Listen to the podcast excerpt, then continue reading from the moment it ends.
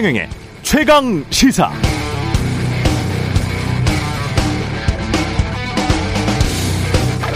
네, 이번 주부터 한국 포함 아시아를 순방하는 제닛 앨런 미국 재무부 장관이 각국의 러시아산 원유 가격 상한제 동참을 강력하게 촉구할 것이라는 보도가 있었습니다.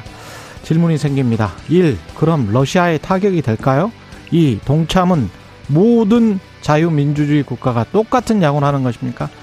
관련해서 최근 이런 외신들이 있었습니다. 러시아가 독일에 가스를 공급하는 노드 스트림 1의 가스관 터빈이 고장이 나서 이걸 러시아가 독일 지멘스에 맡겼는데 독일은 이를 다시 캐나다 전문 업체에 정비해달라고 의뢰했거든요. 그러니까 우크라이나 젤렌스키 대통령이 이거 돌려주지 말아라.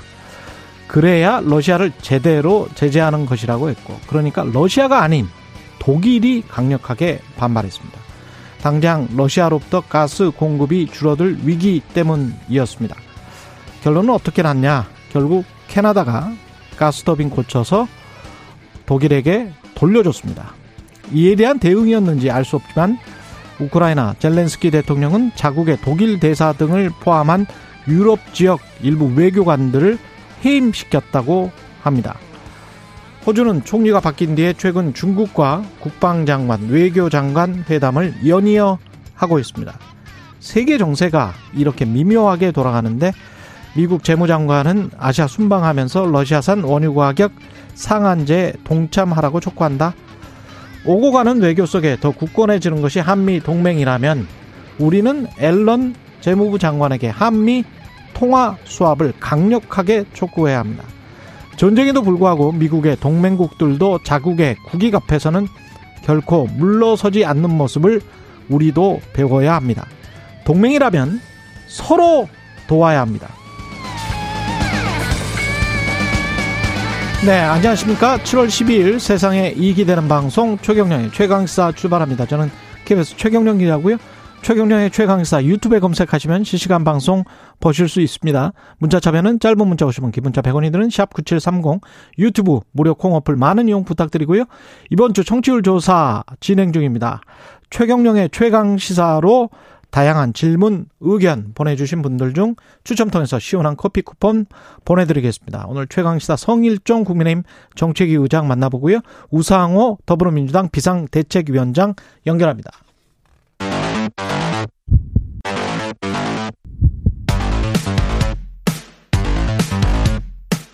오늘 아침 가장 뜨거운 뉴스 뉴스 unboxing 네, 뉴스 unboxing 시작하겠습니다. 민동기 기자, 김민아 시사평론가 나와 있습니다. 안녕하십니까? 안녕하십니까? 코로나 때문에 도 스태핑을 중단했다고요? 일단 대통령실의 설명은 그렇습니다. 음. 아, 출근길 회견, 이른바 도어 스태핑이 일시 중단이 됐는데요.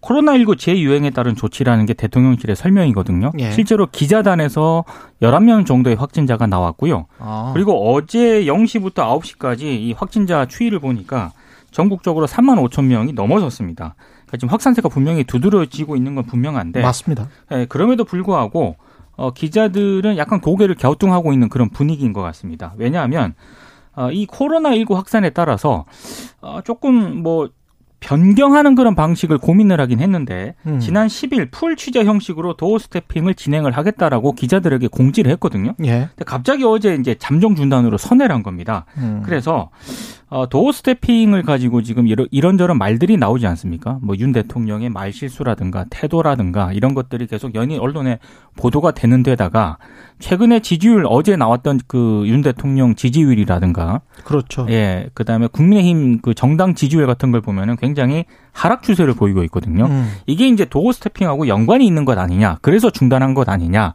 언론들의 해석은 대부분 이런 쪽으로 가고 있는데 대통령실은 대통령실은 아니다. 그럴 생각이었다면 음. 벌써 중단을 결정을 할 것이다 이렇게 얘기를 했고요.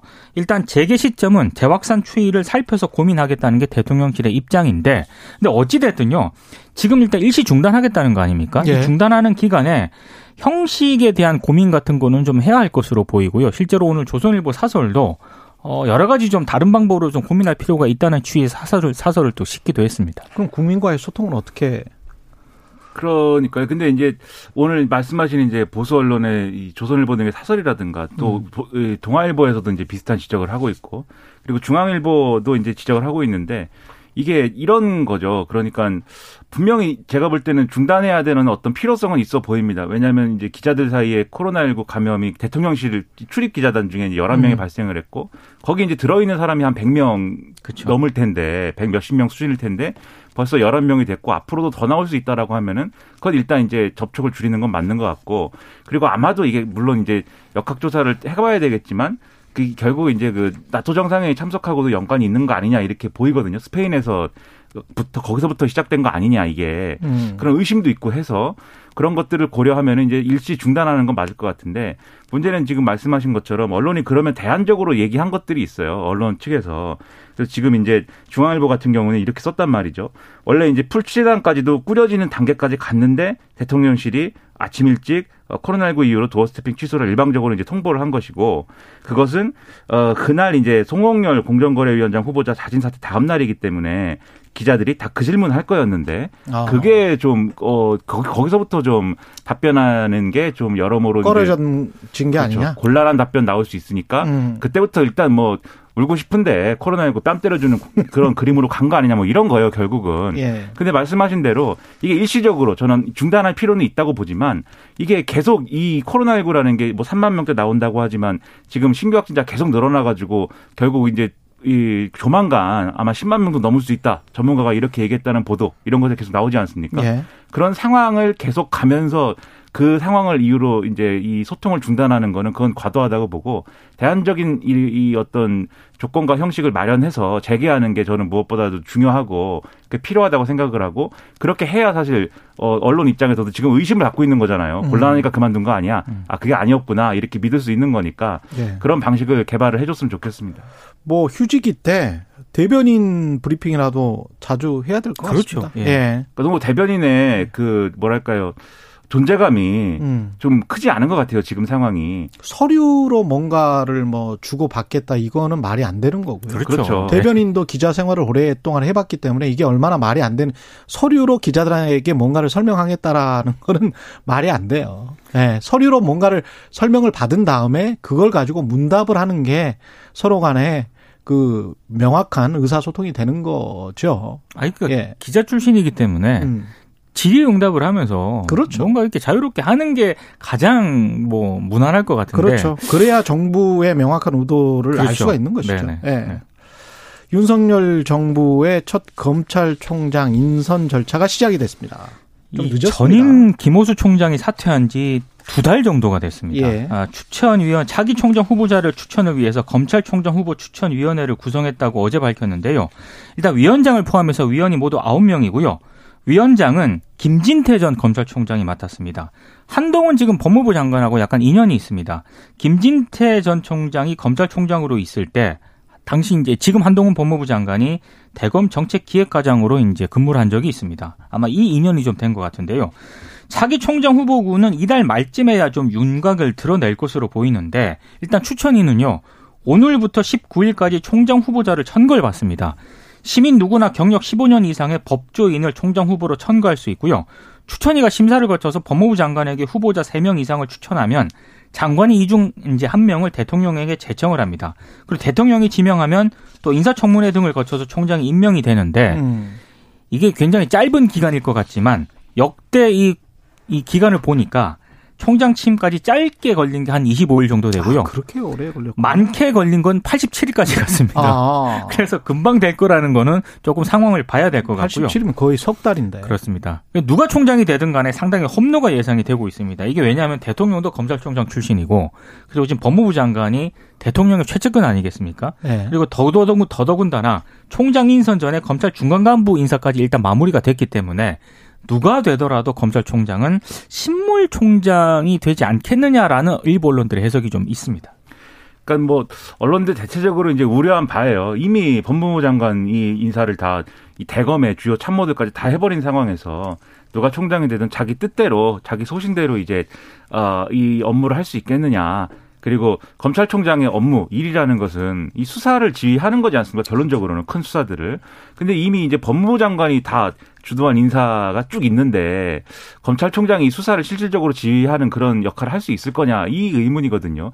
그럼 지금 필요한 거는 결국 검찰총장 후보 추천위를 거치면서 확인해야 될 거는 얼마나 그럼 이 사람이 소신 있게 어 정치적으로 이제 중립이 되는 그런 태도를 가지고 수사에 임할 거냐 이런 것들을 평가를 해야 될 텐데 그런 점에서 이제 좀 어, 후보 추천위가 제대로 된 권한을 행사해야 될 것으로 보이고요. 그럼에도 여러 가지 의구심들이 있을 것이기 때문에 그 의구심을 이제 해소하기 위한 여러 가지 또이 태도들이 있어야 되거든요. 근데 그런 것들을 잘 할 것이냐 이 정부가 그런 점에서는 지금 뭐 앞서도 말씀드렸듯이 보수 언론에서도 의문과 이 문제 제기가 있어요. 음. 잘 귀를 잘 열고 들었으면 좋겠습니다. 공정하게 공명정대하게 어떤 사건들은 기소를 하고 어떤 사건들은 기소를 하지 않고 이게 결국은 검찰의 권한 아니겠습니까? 그렇죠. 그게 과연 될지 층층 시야라는 단어가 갑자기 생각이 나네요. 지금 어려운 어려운 단어를 예. 네. 검찰총장 영어, 임명이 영어인가요? 되면 네. 층층시야 법무부 장관의 대통령의 아. 검찰총장 출신의 대통령의 아유 쉽지는 않을 것 같습니다. 한국어 한국어죠. 네. 아 쉽지 않을 것 같아요. 김주현 금융위원장은 임명됐고요. 윤석열 대통령이 네. 어제 김주현 금융위원장 임명안을 제거하고 임명장을 수여했거든요. 음. 지금 국회 원구성 협상이 난항이지 않습니까? 그래서 인사청문회가 지금까지 열리지 않았습니다. 인사청문회 없이 임명이 됐는데 청문회 없이 임명된 고위공직자가 새 정부 들어서 이번이 네 번째입니다. 김주현 신임 금융위원장이 어제 이제 취임 일성으로 금융시장 안정하고 취약계층 보호를 내세웠습니다. 시장 안정과 취약계층 부담을 줄일 수 있는 정책에 무게를 두겠다라고 밝혔는데 일단 한국은행 금융통화위원회가 내일 열리거든요. 근데 이게 네.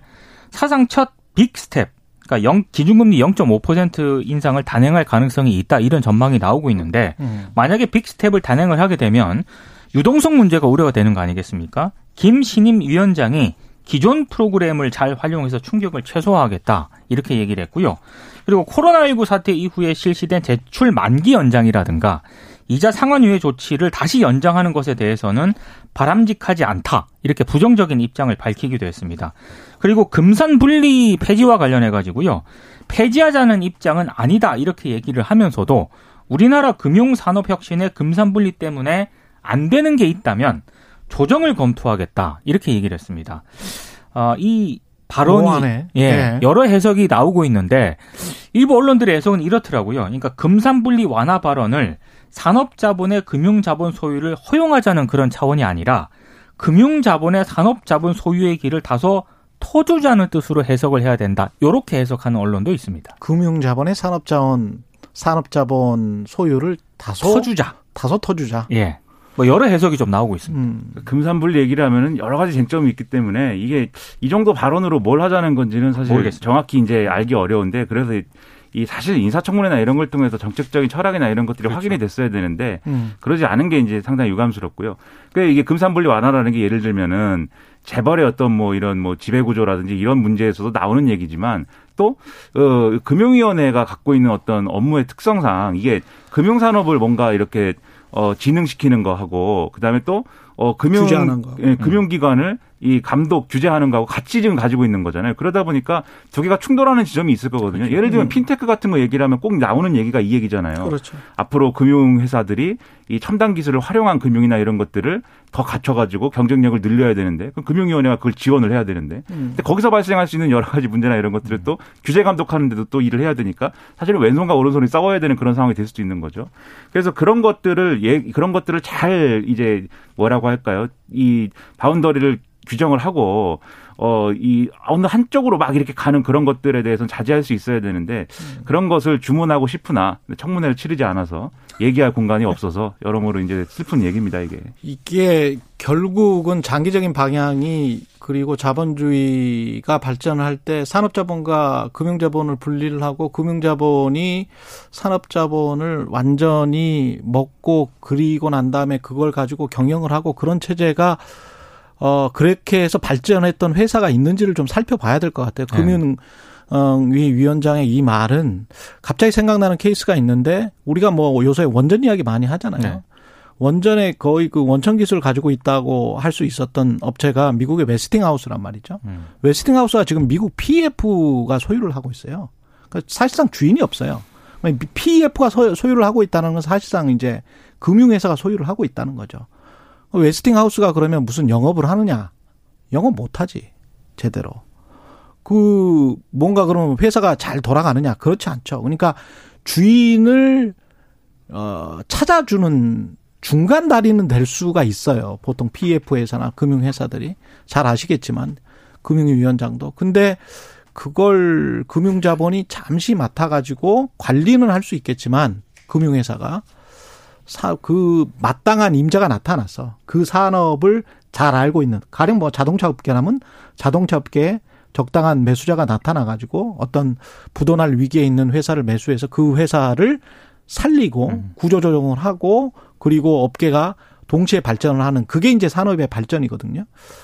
그런 측면으로 봐야 되지 않을까요? 근데 금융위가 약간 뭐랄까요? 그냥 현재만 넘어가자는 그런 식은 아닌 것 같습니다. 이 모든 예. 게 아까 김민하 평론가가 얘기한 음. 것처럼 인사청문회를 해서 뭔가 그렇죠. 물어볼 건 물어보고 그렇죠. 답변을 듣고 예. 또 물어보고 이런 것들도 막 궁금하네요. 예. 금 금융과 산업 간의 이 어떻게 분리를 하고 어떻게 어느 정도로 결합해야 될지는 네. 아마 앞으로 금융위가 그런 쪽으로 추진을 한다고 하면 음. 명분은 핀테크일 것 같아요. 제 생각에 그래서 최근에 이제 뭐 그렇죠. 네이버, 카카오 이게 음. 또 결제수단 예, 결제수단 소유하고 있고 은행 네. 금융도 소유하고 싶고 네. 금융도 마찬가지로 그런 기술을 소유하고 싶고 근데 그걸 핑계로 해서 그것 이외의 것들이 어떻게 진행되느냐에 대해서 이제 큰 의문이 있는 거니까. 근데 그렇게 핀테크를 하면 불명이 이제 불공정 거래와 관련된 것들이 일어날 거란 그렇죠. 말이죠. 같이 열려버리는 본인이 거죠. 본인이 포탈을 하면서 물건을 그렇죠. 사고 팔 수 있게 해주면서 그러면서 본인이 이제 핀테크를 하겠다라고 하면 분명히 그런 문제들이 발생을 하게 될 겁니다. 네. 어, 국민의힘 원성, 권성동 원내대표의 직무대행 체제 로 가겠다. 어제 뭐 거의 비슷하게 나왔네요. 네. 예. 의총이 한 2시간 가량 진행이 됐는데요. 음. 생각보다 길었습니다. 왜냐하면 최고위하고 선수별 의원 모임에서 직무대행 체제 전환에 의견을 모았거든요. 근데 이게 의총에서 이게 또 2시간 정도 걸려서 똑같은 결론을 내렸다라고 하는 거는 아마 적지 않은 어떤 그런 논쟁이 좀 있었던 것으로 보이고요. 아, 당내 구성원 다수의 이해관계가 맞아떨어졌다라는 해석이 있습니다. 이게 왜냐하면 최고위원들 입장에서 봤을 때 직무대행 체제로 가게 되면은 사퇴할 필요가 없습니다. 그리고 이준석 대표 쪽 최고위원도 있잖아요. 이준석 대표가 복귀할 공간을 지킨다는 명분이 있고 그리고 당권 주자 가운데 한 명이 안철수 의원은 당에 좀 뿌리내릴 시간을 가지게 될 가능성도 있고 뭐 여러 가지 좀 이해관계가 좀 맞아떨어진 것 아니냐라는 해석이 나오고 있습니다. 아, 다만 오늘 동아일보 보도를 보니까 이게 윤석열 대통령의 의중이 반영이 되지 않겠느냐라는 여권 핵심 관계자의 멘트를 인용해서 보도를 하고 있는 게 좀 특징적이고요. 어, 다만 또 하나는 이게 지금 갈등이 지금 상황에서 수면 아래로 가라앉긴 했습니다만 변수는 있다. 첫 번째는 당 운영을 두고 권성동 원내대표와 다른 친윤계의 갈등이 불거질 수도 있고 또 하나는 이준석 대표의 장외전이 만약에 계속된다라고 한다면 언제든 갈등이 다시 점화될 수도 있다. 이런 분석이 나오고 있습니다. 이준석 대표는 계속 자맹 상태를 이어가고 있습니다. 그 평론가가 뭐 평을 하자면 이게 음. 이런 느낌입니다. 이게 복잡하잖아요. 얘기가 쟁점과 각자의 입장이 다 복잡하다 보니까 6개월간의 정전 협정 비슷한 것 같아요. 그래서 그렇습니다. 이 중징계 기간 6개월 동안은 일단은 지금 체제로 가되 앞으로 어떻게 될지 지켜보자. 아, 그 지켜보는 가운데 나타나는 변수를 갖고 얘기를 해보자라는 건데 각자의 기대는 아마 이준석 대표 입장은 그 6개월간 별탈 없이 지나가면 대표를 복귀를 해가지고 내가 반격을 할 거야 이런 이제 구상인 것 같고 어, 그렇죠. 그다음에 이제 이준석 대표를 반대하는 쪽에서는 아마 6개월이 되기 중간에 경찰에서 음. 무슨 얘기가 있겠지. 라는 이제 얘기. 그래서 경찰에서 만약에 무슨 얘기가 있고 이 수사가 진행되고 기소까지 가고 뭐 이런 과정이 된다고 하면 그걸 빌미로 해서 이제는 당대표는 사고가 아니고 거리 상태이다. 라고 음. 주장하면서 전당대회로 갈 수가 있다. 이 계산들이 각자가 있는 것 같아서 예. 그럼 결국 키는 또 수사기관이 지게 되는구나. 이런 국면으로 가는 것 같습니다. 뉴스 unboxing 민동기 기자 김민아 평론가였습니다. 고맙습니다. 고맙습니다. KBS 1라디오 최경영의 최강 시사 듣고 계신 지금 시각 7시 40분으로 향하고 있습니다.